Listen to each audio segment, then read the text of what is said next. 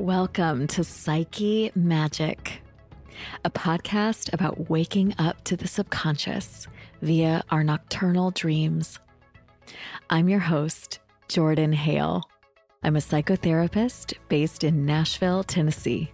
Together, we'll learn to befriend the unknown and her deep well of wisdom. While aspects of this podcast may feel therapeutic, it is never meant to take the place of therapy.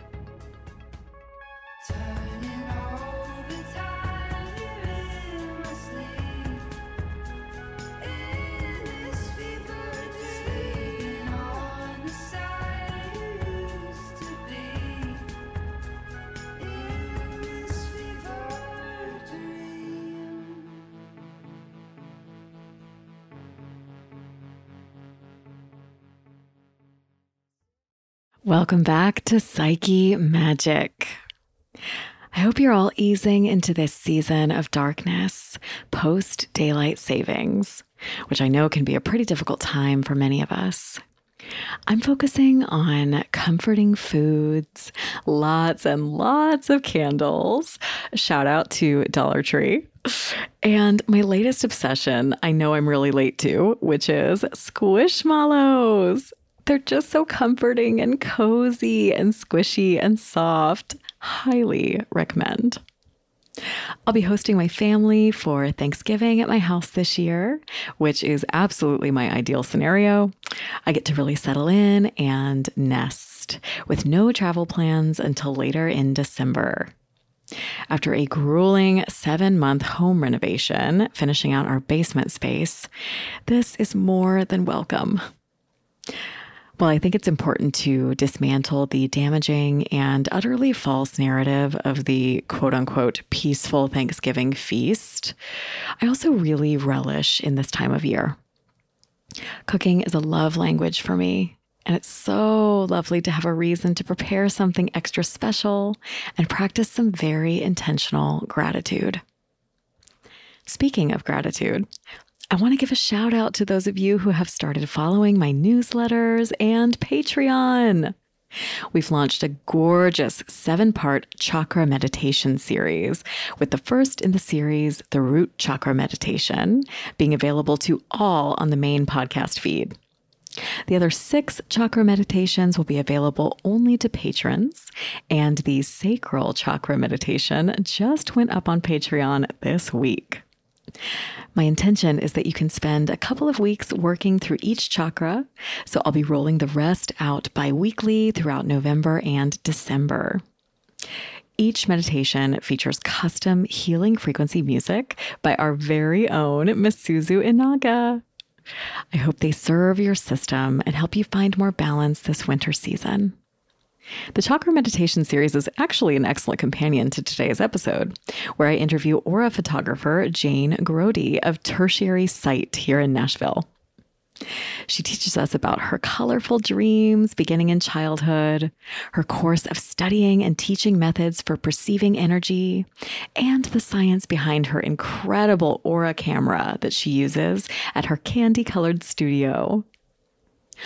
As mutual art and art history enthusiasts, Jane and I could not help nerding out a bit about some of our favorite artists and the way their work has influenced how we see the world. The way Jane described her reading of the colors of the aura as manifestations of our energy got me thinking about the parallels between color and emotion. Just as with our emotions, there are no good or bad colors in the aura. Each one contains multitudes and so many layers of information. This is actually a core concept of EFT or emotion focused therapy, which I often use in my work with couples. This modality involves a lot of psychoeducation about the emotions we have been taught are bad or unattractive or wrong, which blocks our ability to express ourselves with our partners authentically and speak to both the ways we're being triggered as well as our emotional needs. So there's a lot of unlearning and experimentation with approaching emotions with curiosity rather than judgment. I recently discovered the Art History Babes podcast, something else I'm late to, and was thrilled to come across their two part color theory episodes earlier this week, which I highly recommend. In these episodes, they quote the artist Josef Albers from his 1963 book, The Interaction of Color. He writes, quote, in visual perception, a color is almost never seen as it really is, as it physically is. This fact makes color the most relative medium in art. In order to use color effectively, it is necessary to recognize that color deceives continually. To this end, the beginning is not a study of color systems. First, it should be learned that one in the same color evokes innumerable readings. Instead of mechanically applying or merely implying laws and rules of color harmony, distinct color effects are produced. Through recognition of the interaction of color, by making, for instance, two very different colors look alike or nearly alike. The aim of such study is to develop through experience, by trial and error, an eye for color. This means specifically seeing color action as well as feeling color relatedness. Unquote. It's no accident to me that color is this unknowable thing. It's impossible to actually define empirically, much like many of my favorite esoteric subjects. I recently took a class on psychism and color, and we did an exercise where we tuned into our partner's energy and tried to see if we could perceive three distinct colors. Then we let ourselves get more information about each color via our emotional response as we tuned into each one. It was such a powerful working, and it helped me understand just how magical color can be. I was lucky enough to grow up visiting the Rothko Chapel in Houston, Texas, one of my first tastes of a sacred space truly designed to welcome people from all walks of life. When you step into the dome shaped modern building, you're greeted with the literature from copies of the King James Bible to the Quran to the Tibetan Book of the Dead. When you enter the chapel hall, you are completely enveloped with these massive scale, inky indigo Rothko paintings, expanding to infinity in every direction. It is truly otherworldly, a portal. I loved disappearing into this place as often as I could, allowing time to melt away and experiencing the sensation of just being. Color can let us remember our interconnection, our eternalness, our true nature. I'll leave you with this quote from Rothko. Quote, I am not an abstractionist. I'm not interested in the relationship of color or form or anything else. I'm interested only in expressing basic human emotions tragedy, ecstasy, doom, and so on. Unquote. With that, I am proud to present my interview with Jane Grody.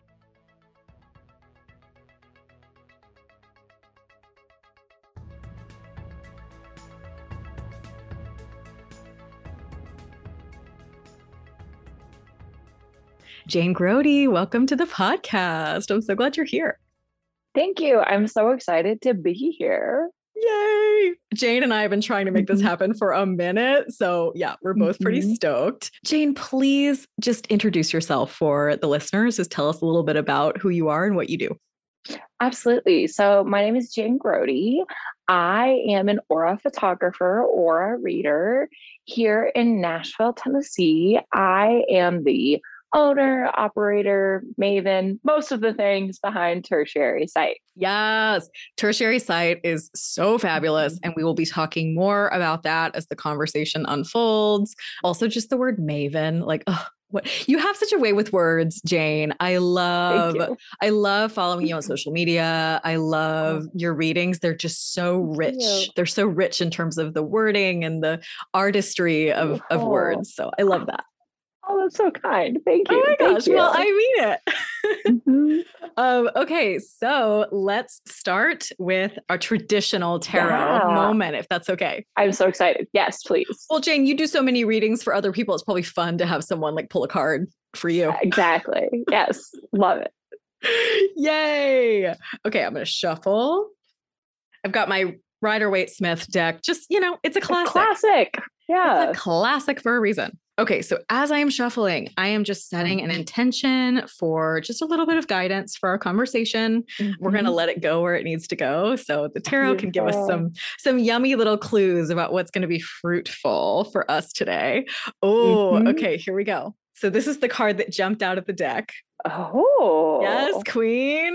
We got the Ace of How Pentacles. Mm-hmm, interesting. Mm-hmm, Wow. For the listeners, I'll just describe it quickly because most of you probably don't have tarot memorized. I know I certainly don't. so this is a card where there all of the aces in this traditional deck have this imagery of like a hand extending out of the sky, like out of the clouds. And because this is the Ace of Pentacles, this hand is holding uh, the pentacle disc. So it's shaped like a coin, it's yellow. And then um, there's this really beautiful kind of lush landscape. It's got flowers, lilies. There's even kind of a um, a greenery adorned entryway that leads you out to the landscape of the mountains. So it's like a very kind of interesting card in terms of looking Yeah. ahead to what what might be out there in the great beyond. Ooh. So it's a beautiful card. Aces are lovely. So let's just start with your kind of intuitive take on like what how does this card kind of hit you? Like what comes up for you? Absolutely. And so I'll say, you know, tarot, like you were saying, tarot is such a big and vast thing. While I casually read tarot cards just for myself for a long Yeah. time, I am not a tarot expert by any means. Yeah. If memory serves me, that's a card of really like things coming to fruition. Yeah. Now, looking at you holding the imagery of the card, I was just struck by this line that I sing all the time. It's from Beauty and the Beast. Nice. And it's, I want to adventure in the great wide somewhere. Yeah. I want it more than I can tell. Oh my god, yes. Because it, it just looked like that great wide somewhere. Sing it, girl. hmm Yeah. Yeah. Wow. Okay. That's the thing. Being able to capture a moment from a piece of art or a song that speaks to the Mhm. image, that like honestly, that's my favorite way to like relate to the cards is not to try to make it too left brain and too logical, but to let it just stay right brain creative. Yeah. Yeah, an adventure in the great wide somewhere. And then I what I would add Uh-huh. to that is that you know, the way that I tend to read pentacles is that it's about like groundedness, Okay. earthiness, material Beautiful. realm, Okay, like things okay. that I can see and touch. So there's this idea of like the adventure, but it's coming from this very kind of grounded place, Uh-huh. Which I love. Oh, yes. yeah, Beautiful. I know. It's a really beautiful card. And I also just think that aces are so representative of like the eternal spark of like an idea Mm. right? so it's Ooh, like, ah, yeah. So I get this idea about something that can lead me into the great wide somewhere, and I'm so excited about it. Uh-huh. And then I kind of follow that trail of breadcrumbs along the way, Mhm. and that spark just Mhm. leads me where I need to go. So Yes. Oh, that's so, yeah. Love that. Fun. Yeah. I love where you just talk about kind of that spark. That, Mhm. yes. Mhm. Yay. I will keep this card here and just kind of keep an eye on it as we talk and just notice if there's any other little little messages. So fun. Yes. Let's transition and let's get into kind of the dream realm for you. So, first of all, Jane, are you like a dreams person? Are you like a dream journaler? Like, what's your kind of, you know, practice Yeah. around dreams, if any? Totally. You know, I'll say that I, at one time, definitely was a dream journaler. Mhm. I have, especially this month, I have kind of lost that a little bit. Happens. and so it right, it's all an ebb and a flow. It is something that I do hope to flow back into because dreams are just so fascinating.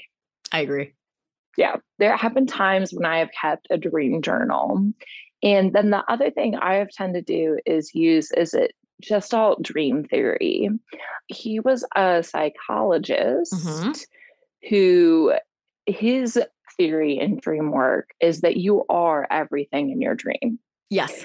So you like go through and you're like, ah, I had a dream about this woman flying on a pair of scissors. I am the woman on the flying flying on the pair Yes. of scissors. Yes. What message does the woman on the scissors have for me? Exactly. That's the kind of dream work that I have done a lot more of. yes. Mhm. So, okay. So, for that type of dream work, my Yeah. understanding of it is that there is a theory of sort of subjectivity. So, Mhm. what that means is that every kind of key symbol in the dream represents an aspect of me and my own, you know, sort of psyche, Mhm. shadow, what have you. Yeah. yeah. Yeah. So in the example you gave, it's like instead of trying to figure out what that woman means or how what she could represent, it's like how how is she reflected as like a part of who I am? Exactly. Yeah. Yes. Cool. and that has always uh, been pretty interesting to me especially you know kind of saying is like i have a lot of very surrealist dreams Yes. and so like looking up things in like a dream dictionary has not always been the most fruitful for me Mhm, mhm. Mhm. Yeah, I'm not having those like super common go-to symbols. My symbols Yeah. are a little more maybe esoteric. Yeah. yeah Uh-huh. A little more out there. So the term surrealist, right? yes. Tell me about sort of like what that term means to you. so surrealist means that like i always think about it as kind of a candle that's melted and like the candle was like very real right the Yeah. candle had its traditional shape and function and then it got set on fire and it changed Mhm. and i always think about surrealism and this is probably because of the Dali clocks i just thought Oh, about for that. But sure. the the classic Um, work of art by Salvador. Dali, where there's the melted timepieces draping over this desert landscape. Yeah. I'm sorry, just pieced that together. Yeah. But I always think about it as like surrealism is kind of that melting. It's where things, you know, are what they were, and yet there's something different that Yes. is like based in that kind of original purpose, but the shape has changed. The shape Mhm. is pliable. Yes. I okay, again, listeners can already start to get a sense of what I mean when I say you have such a way with words, you speak in these images. They're so powerful. So Yeah. for when I'm listening to you talk about how you see surrealism, I'm thinking about the way that our experiences and the way that we see the Mhm. world can get sort of alchemized and changed and so we can relate to our symbols differently over time Totally. by like seeing them through these different kind of filters Mhm. like when you talk about a candle melting it's like yeah there's been like an alchemical process Yeah. there it's Yeah. transformation it's change Mhm. which is the only constant so surrealism is such a fun way to like play with those themes Absolutely. Yes. Yes. Now, so going back to surrealism, surrealist dreams, now that we've Mhm. riffed about that a little bit, can you give us some examples of like maybe some themes that come up in these dreams? Like what kinds of situations do you find yourself in in your surrealist dream world? For sure. So, um, I will say, like, often I feel like I'm not necessarily even there. Ooh, I'm just kind of amongst these things. interesting. And, like, so the one that is coming to mind, it was like this, like, parade of elephants that was like simultaneously happening. And, like, I don't think it necessarily was Las Vegas, but it was like the Las Vegas strip Okay. but it was like all elephants. The big to do was that circus, the circus peanut candy was like becoming real peanuts. Stop. I know exactly what you're about. The orange, they're like big. Yes. And so, Yes. like those, but they were real peanuts, they were becoming real peanuts. And like some of the elephants were like really ornately dressed. But you in this dream, you are not necessarily participating as much as you're just sort of observing.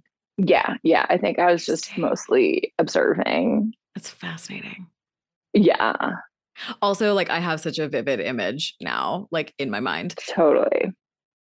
I feel like oftentimes I tend to also have these surrealist dreams where it's like uh, a landscape. Yeah. And so sometimes, you know, it might be more of a literal landscape where it's like a lush garden. I Yeah. feel like I have a lot of gardens in my dreams.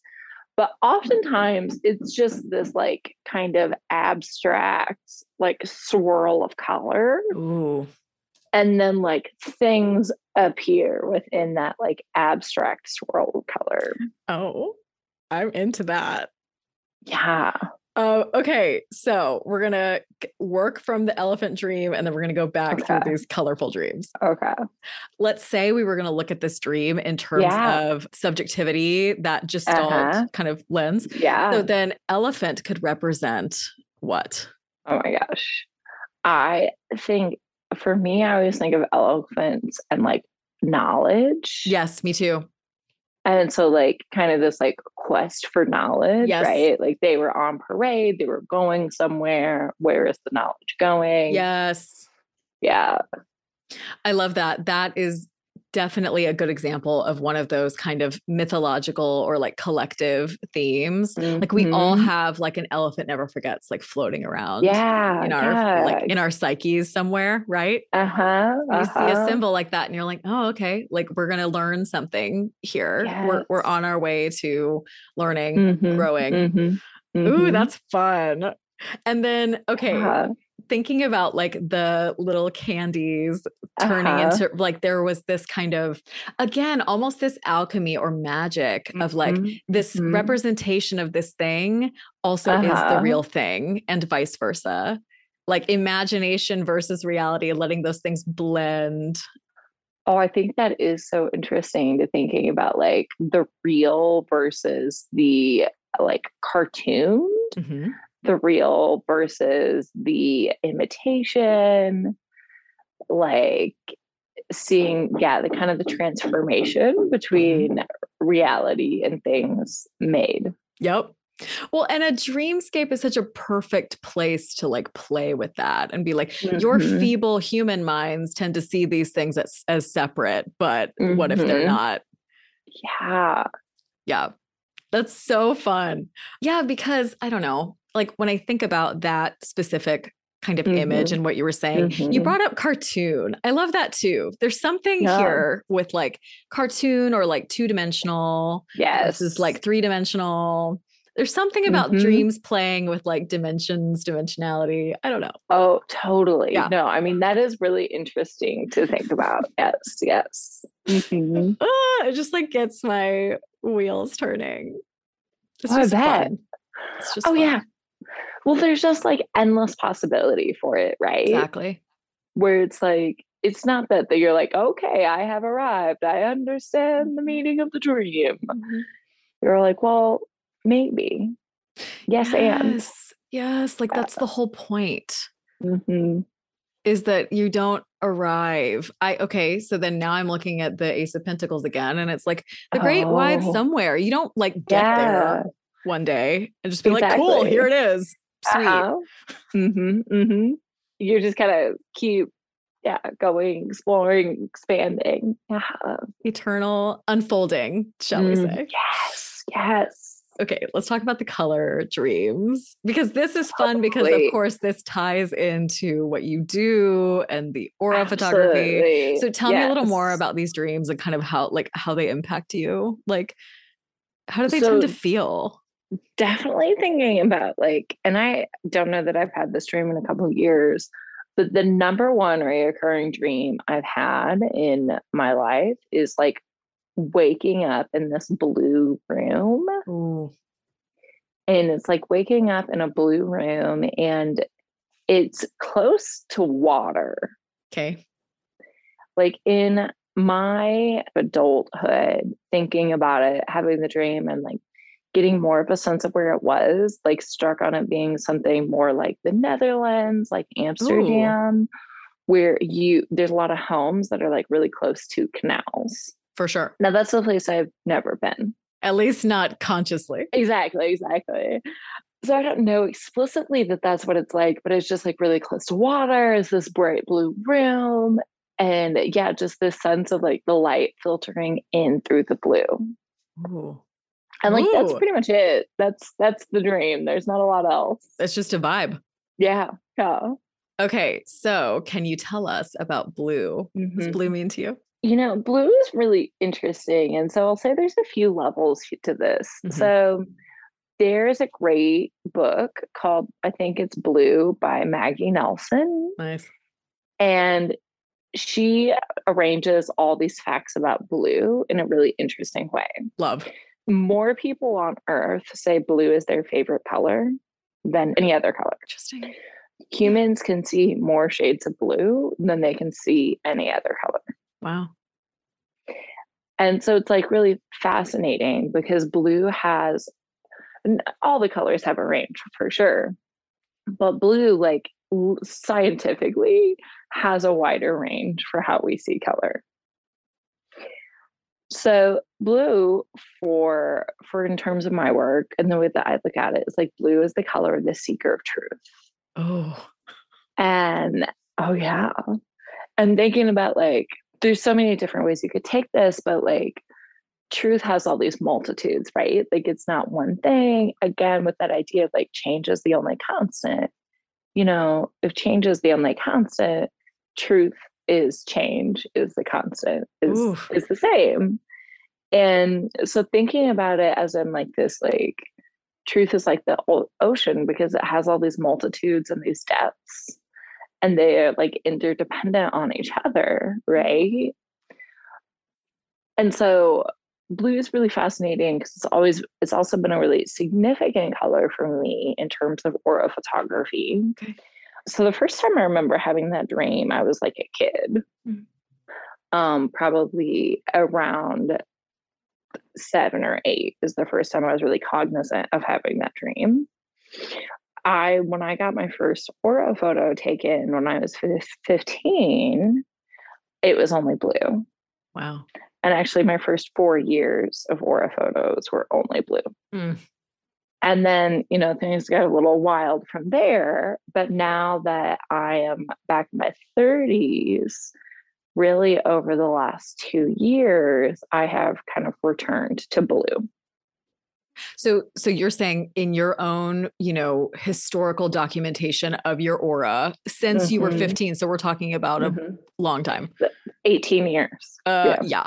Thank you. Mhm. Thank you for Yeah. doing that math that I wasn't Yeah. going to do. Oh, it's, Um, um, I did it earlier this summer because I was like, yeah, it's been like 17 years. And then I was like, it's been 18. Mhm. And I don't know why that one year I was like, my first aura photo could vote. Like that one, I was 100%. too wild. okay. So you're saying that there was this original kind of color that was just, Yes. just blue, like pure blue. Mhm. Mhm. And then over time, your aura would, you know, shift and ebb and flow, and there were other colors, but you yeah. returned to blue. Mhm. And it's just interesting because it's like blue isn't my favorite color. Mhm. When I was a very small child, I had a blue bed, but the room wasn't blue. Mhm. I've never had a blue room. Uh, the great part is I I did paint my bedroom now blue and like a very bright blue. Nice. And I didn't even think about it until after it was done. I love I that. like self self-fulfilling prophecy over yeah, here. it just like kind of came came out. Yeah. Yeah. Um, of course, the, the window faces the driveway and not a canal. But you know, Fair enough. progress. Yeah. Um, Oh my God. Okay. So the return to blue and Mhm. understanding that, yeah, there was something going on where your subconscious was giving you that image long Yeah. before your actual aura photo did. Right. Mhm. Mhm. And so when you think about like what blue represents for you, how are you sort of making sense of that at this point? You know, I guess I sort of think about it as like blue is the kind of that color of depth and kind of returning to similar places, but with added depth. Sure. Yeah. Yeah. Okay. Blue as depth. And when you were talking earlier about like kind of those facts about blue and kind of maybe the special way that Mhm. humans relate to blue, even as opposed to maybe Mhm. other species, Totally. other Yeah. life forms.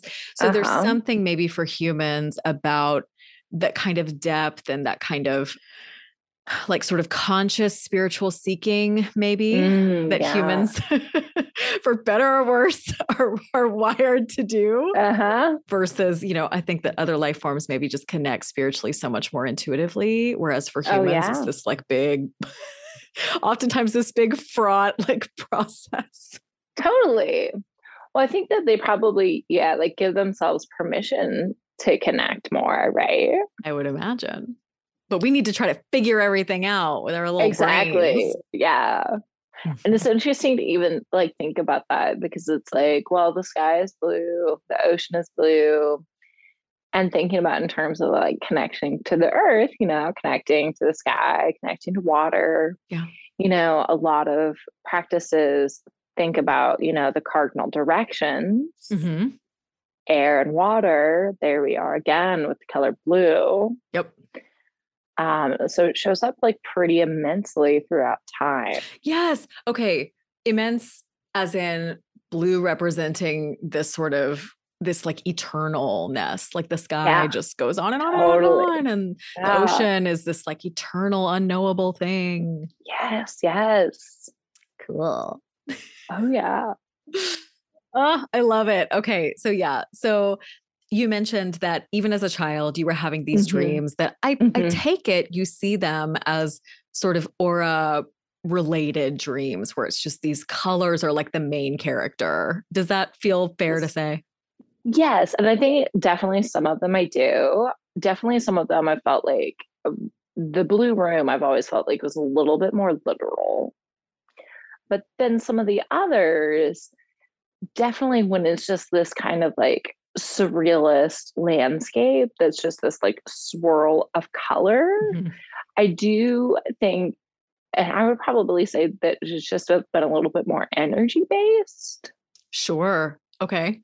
because there's never necessarily, or I've never necessarily felt that they're like attached to one person or one place's aura, Mhm. but yet there is a sense of being attached to energy. Yeah.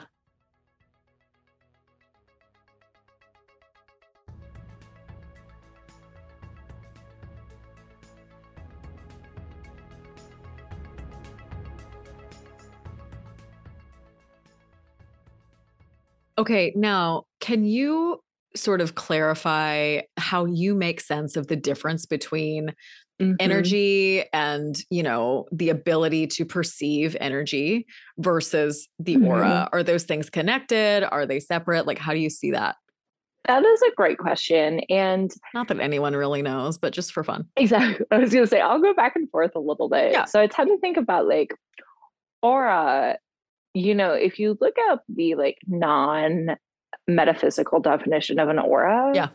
it will tell you that it is like the energy of a place.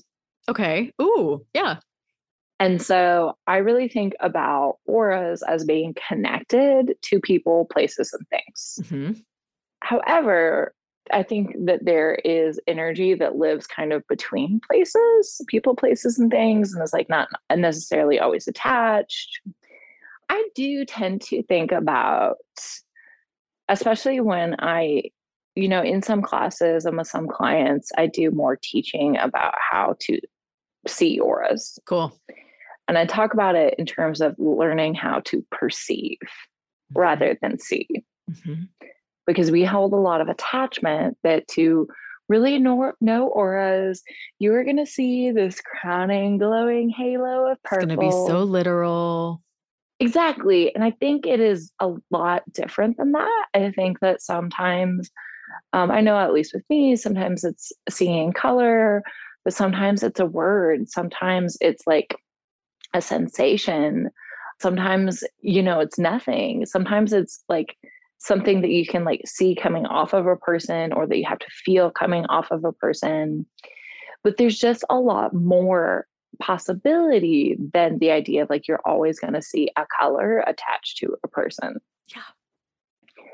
And so, you know, I really think about that in terms of energy, like really just being able to perceive an aura is being able to perceive energy. Mhm.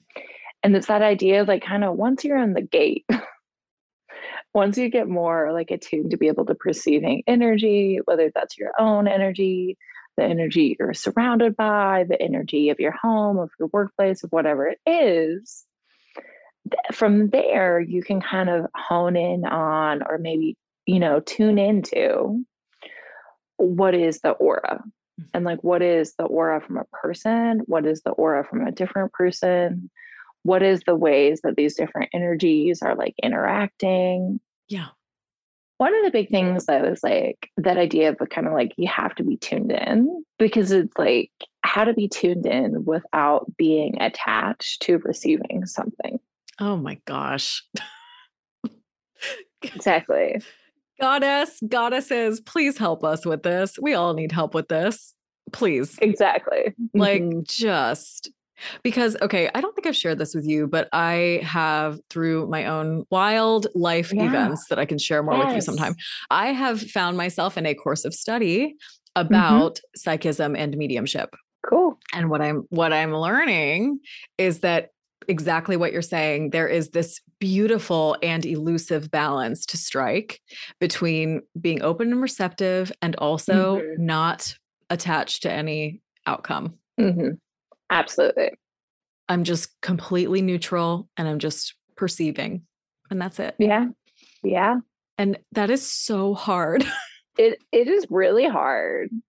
At least for me. It's oh, so oh, no. hard. It takes a lot of just time and practice. Yeah, it is time and it's practice. And it's really hard.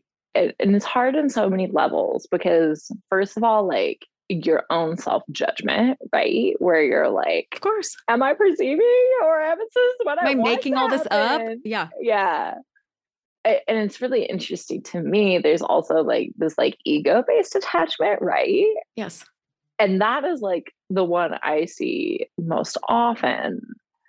Um, I have clients who will be like, well, I am a mystical star seed Special, Angel, so special. So oh, so special, so special. And the, and so they have all this attachment, this like and it's an ego-based attachment to these Identity. identities. And then specifically like all of this is going to show up in my aura. And I'm like, I okay, mm. we'll see.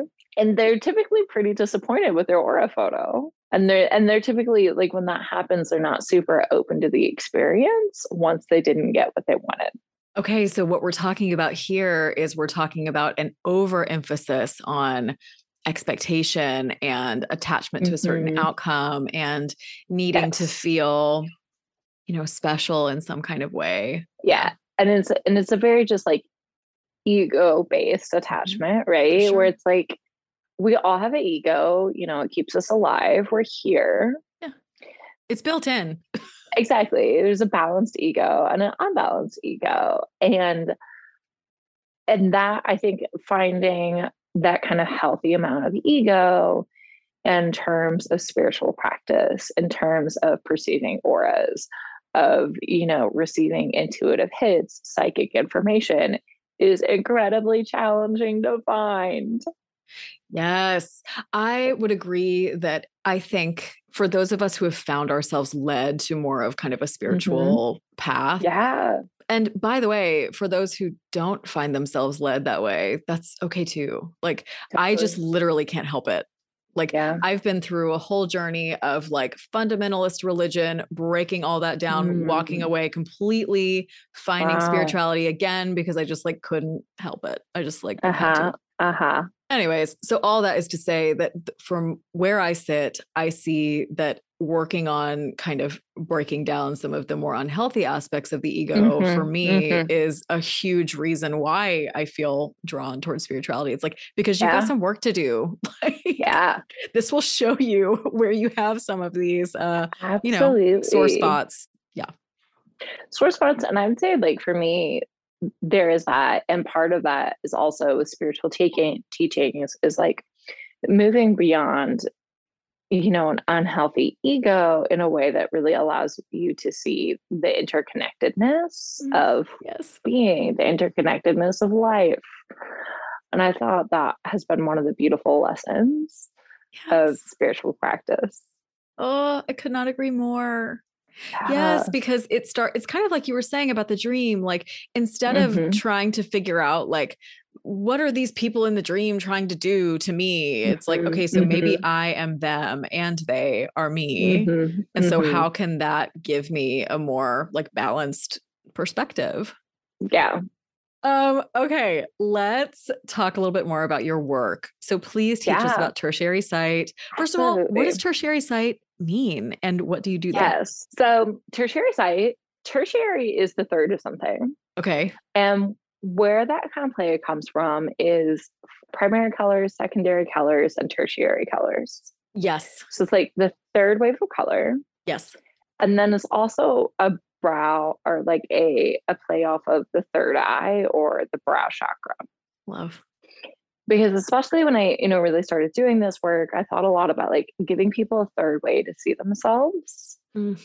Because we see ourselves as we think we are. We see ourselves as we think others see us. And then this was like, let's see how film sees you. Let's see how the aura camp sees you. Mhm. And so, yes, I am an aura photographer, an aura reader. I do take some coaching clients as well. And so, what I do is mostly revolves around the aura photos in particular. What I love about aura photos is that they're visual affirmations. Yeah. Because I love readings of all shapes and forms. And something about the aura photo is just so much more of a physical manifestation than you get from a lot of readings. Absolutely. As a really visual person, you know, that really spoke to me throughout time, which is kind of how I wound up doing this. And so typically, you know, in studio, I have clients who I see anywhere from 15 minutes to two hours. And we do the photo and then we talk do a reading of the photo Yeah. talking about what the colors are where the colors are and what it all has the possibility to mean Possibility. It's not, there's Mhm. not like a super, you know, strict assigned meaning here. totally one of the big things i really try to do is i try to use color as like a framework Yeah. and actually you know in my readings i ask more questions than i give like definitive statements or answers i'm not particularly interested in personality diagnosis i'm more interested in how we can use color as a way to explore ourselves and explore our world Yes. And that's why my readings are really kind of designed to frame it that way. That's why I ask so many questions. That's why I talk about archetypes. That's why I say it all has possibility. Mhm. Really, kind of depending on the questions that clients ask, things like the idea of an aura shows up in about 97 different cultures across the world. Ugh, it's so collective. Yes. Yes, it's so collective. And if you take 97 cultures times a few thousand years of practice, there's just so much possibility. Yeah. There's not a right or a wrong theory or practice. It is about finding the theories, the practice that works for you, for your beliefs, for your personal practice. Mhm.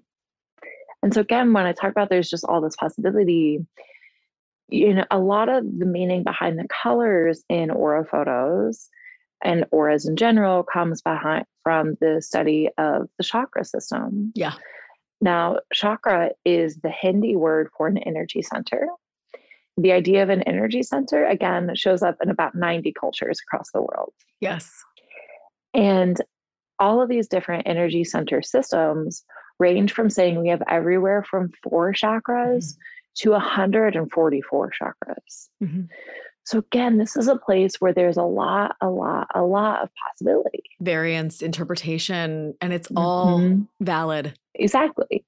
You know, I know that one of the big differences that is between the way I read and the way other readers who would read more of a traditional seven chakra system out of Hinduism is that I read blue, which is the color of the throat chakra or the throat energy center.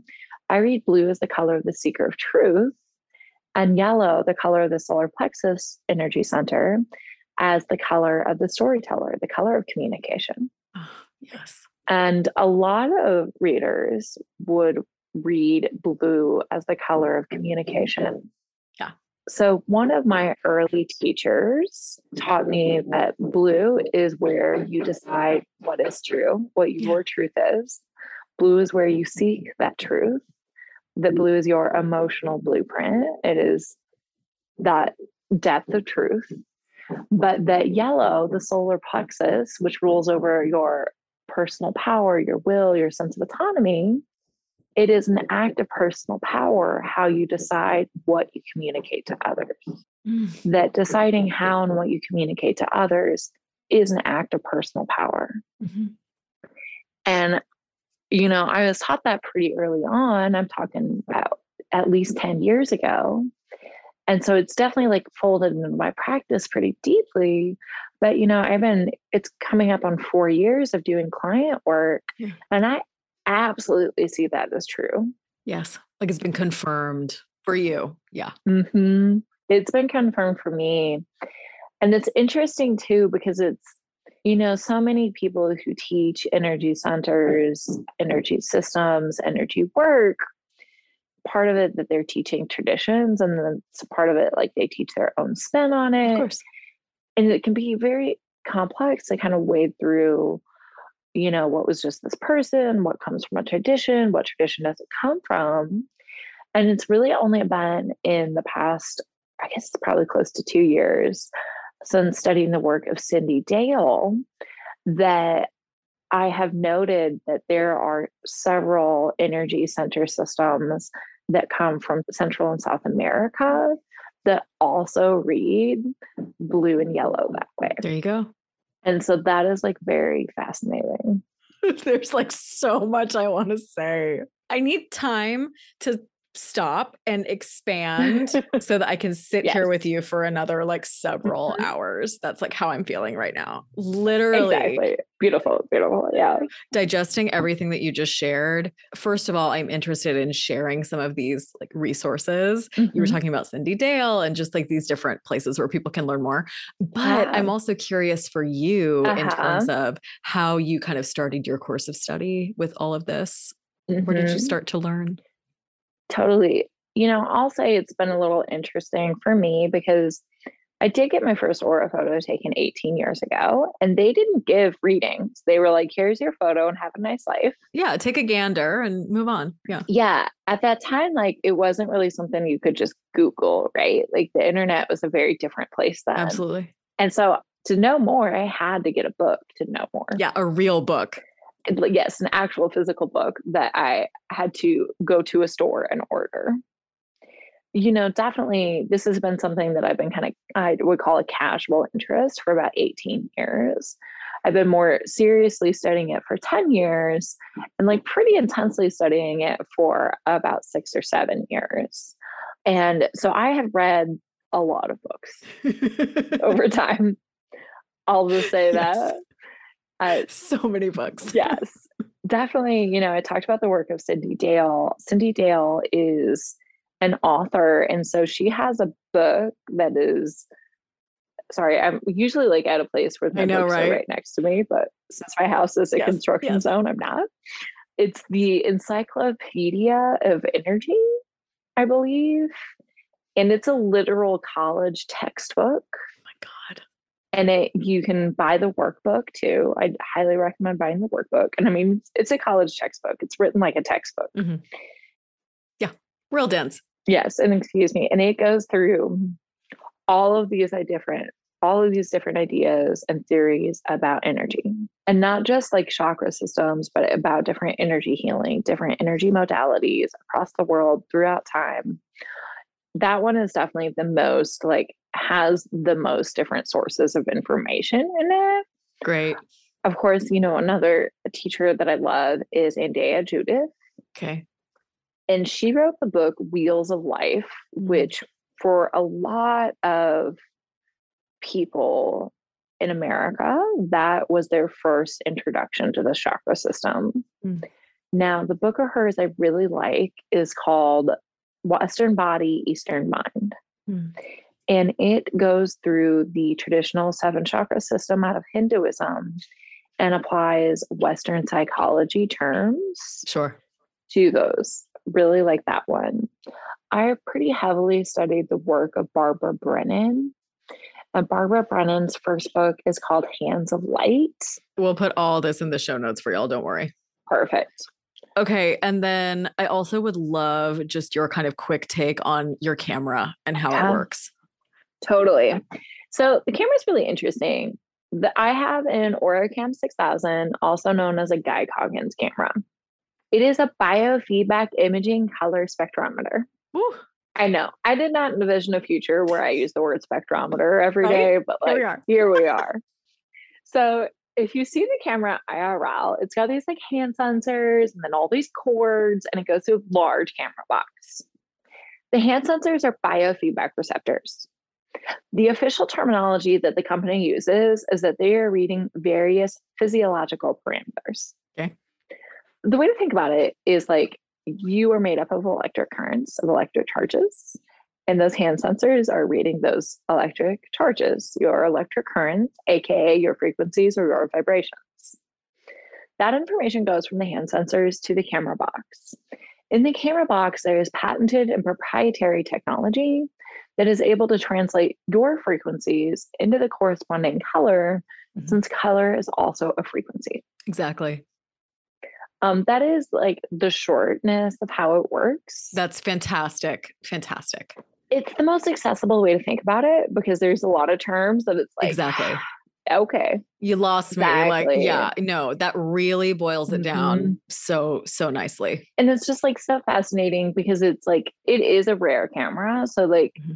this is supposedly there's around a hundred of this generation of cameras mm this technology is patented and proprietary. So, like, there are other Aura cameras out there now that are not Guy Coggins cameras, but they like mimic the way that this camera works and they give a really different experience. Okay. As I kind of said, I've had my Aura photographed a whole bunch. Whole bunch. And I used this camera for a reason. And, you know, when I first started thinking about doing it, I actually had to wait for somebody to sell a camera to be able to get a camera. So it took me like almost three years, start to finish, to actually get one. Wow. The technology that Guy Coggins uses in this camera is based off of Kirlian photography. Kirlian photography was invented by a biologist in the late 30s mm. whose theory was that energy was everything, and he wanted to use photography to capture the energy of plants. Oh, love. Yes. Now, as you can imagine, that theory, energy is everything, not widely accepted by the scientific community 100 years ago, not widely accepted now. Mm-hmm. And so that technology has remained pretty niche. That was in the late 30s. And then in the 70s, a man named Guy Coggins was like, I think I can figure out how to make that work with people. Mm. When he was developing the Aura cameras, he was working with not only scientists, but he was also working with like psychics and mediums, mm-hmm. people who already perceived auras, yes. to make sure that there was some sort of alignment between what the camera was showing and what they could already see. It's incredible. Oh, yeah. Uh, like, truly wow. fascinating. Wow, wow, wow. Yes, absolutely. Oh man. Okay. I really want to ask you about this. So, mm-hmm. your social media is so fun. Everyone go follow it. We'll link it. Oh, thank you. I just love seeing sometimes you'll post these grids of your own aura over mm-hmm. time. And it's so incredible to see just these little shifts and changes in like a period where there's a lot more gold and then the gold mm-hmm. kind of fades out and then there's more yeah. pink. And but I've noticed on your social media, you talk about this a lot where you'll get people who have this preconceived idea about some auras being bad or yeah. like worse than others and then some totally. being really good or better and mm-hmm. i will mm-hmm. say that one of the most heartbreaking things i hear often is when i'm talking with people about your work and referring them to you uh-huh. they'll say something along the lines of like oh gosh my aura is probably like you know black or it's probably like yeah. some horrible color. Mm-hmm, mm-hmm. I wanted to see if you could just speak to that a little bit for those out there totally. who are maybe having some similar thoughts or feelings. Absolutely. I'm so happy you brought that up. And the first thing I'm going to say is if you have a black aura, you're a ghost and we have bigger fish to fry. We got to work on that. I have like approximately 10 million other questions before we get to your aura if you are indeed a ghost. I love that. Yes. And so I will give just a little bit of background information where I think a lot of this comes from. Mm-hmm. And so, in a lot of traditional energy systems, chakra work, there are lower chakras and upper chakras. Oh, sure. And a lot of traditional work like that is like you work through your lower chakras to achieve your upper chakras.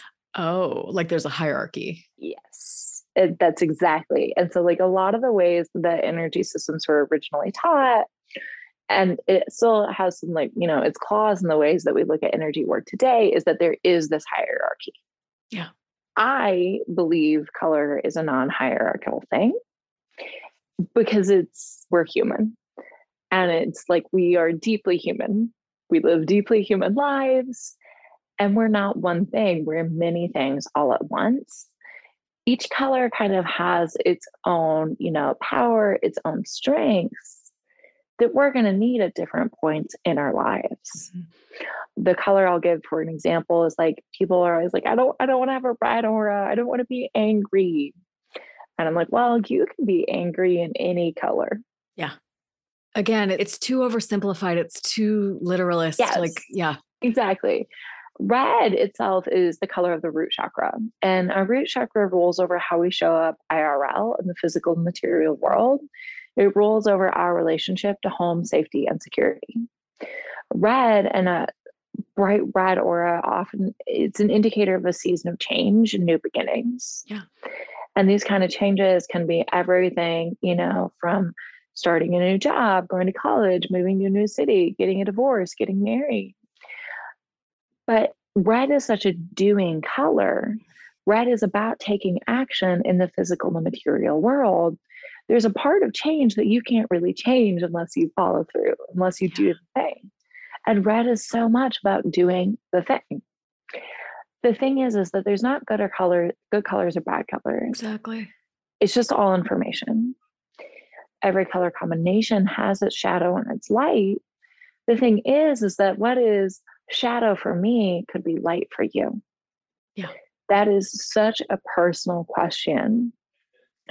Um, the other example I'll give, which is like literally the other end here, totally white aura. Oh. And I've never had an aura that is 100% white. Yeah.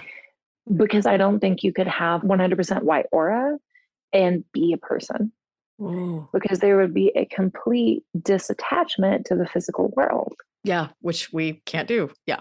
Exactly. You just simply can't do it.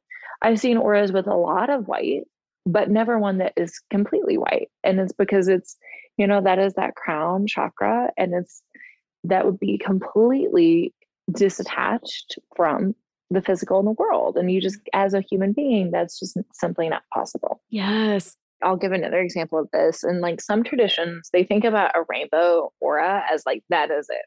Oh. A rainbow aura is what you are working to achieve. Okay. Now, in one sense, a rainbow aura, it's like you have everything firing. And at the same time, you have everything firing. Good point. This is like a, such a great example of like, yes, you have a lot here to support you. You also have a lot going on. Yeah. And so seeing, you know, kind of both of these shadows and light qualities of even something like a rainbow. Mm-hmm. Yeah. I love that. I think it's really powerful. Like you said, tertiary sight mm-hmm. is about seeing yourself on this kind of other plane, a bit more, yeah. a bit more magically, shall we say, mm-hmm. right? Mm-hmm. Okay. I get to witness a little bit of my own magic. Yes. And so I think it's really powerful for people to get to see that with their own eyes, especially Absolutely. people who maybe had some fear about my aura is not going to show up. And then you mm-hmm. see your mm-hmm. bright, beautiful colors and you get to really just be with that. Exactly. And it's powerful. Yes, it really is. It is. Yes. Okay. I want to make sure we touch on this as well. So please okay. tell us what's happening when, yeah. if I come in for an appointment with you, right? Mm-hmm, I get my mm-hmm. beautiful photo. You do this mm-hmm. lovely kind of unveiling of the photo, which is always very uh-huh. exciting. Uh-huh. And then yes. we get a reading. And so please uh-huh. describe kind of what's happening in the reading. And I would imagine Absolutely. that based on this conversation, this uh-huh. reading uh-huh. is you tuning into this person's energy, right? So would that be fair to say? Definitely. I I mean, I do rely mostly on the photo, but when other things come up, it just gets folded into the mix. We just go with it. Yes. We take the photo. It takes four and a half minutes to develop, and then we'll ask questions, you know, check in about your day. People who are more concerned, try to put them more at ease at that point. Of course. And then we do the reading. And so within the reading, there's dominantly three placements there's like expressive energy, present energy, and receptive energy. And so we start with expressive energy and we talk about like what those colors mean as something that you express to the world. Mm-hmm. From there, we move into present energy. And it's like, what do those colors mean as like things that are floating around your mind? You know, this is where your head wanders what kind of questions come up for you? What kind of questions are really taking up your present energy? And then moving into the left side of the photo, which is receptive energy, which this tends to be the kind of the trickier one to grasp. Receptive energy is kind of what you're calling in mm-hmm. or letting in. Often it is what you are creating kind of with your energy and the energy from the universe that you're letting in. Yeah. And so then we talk about what color is there and what that all has that possibility to mean. Sometimes, depending on the color combinations, we'll talk more about what they all mean together, of course. But if you have one color that is more of a dominant color, we might spend a little bit more time talking about some like overall ideas of what it means to have that as a dominant color. Sure there's just so much possibility for what that reading looks like based off of the aura. Mm-hmm. Yeah.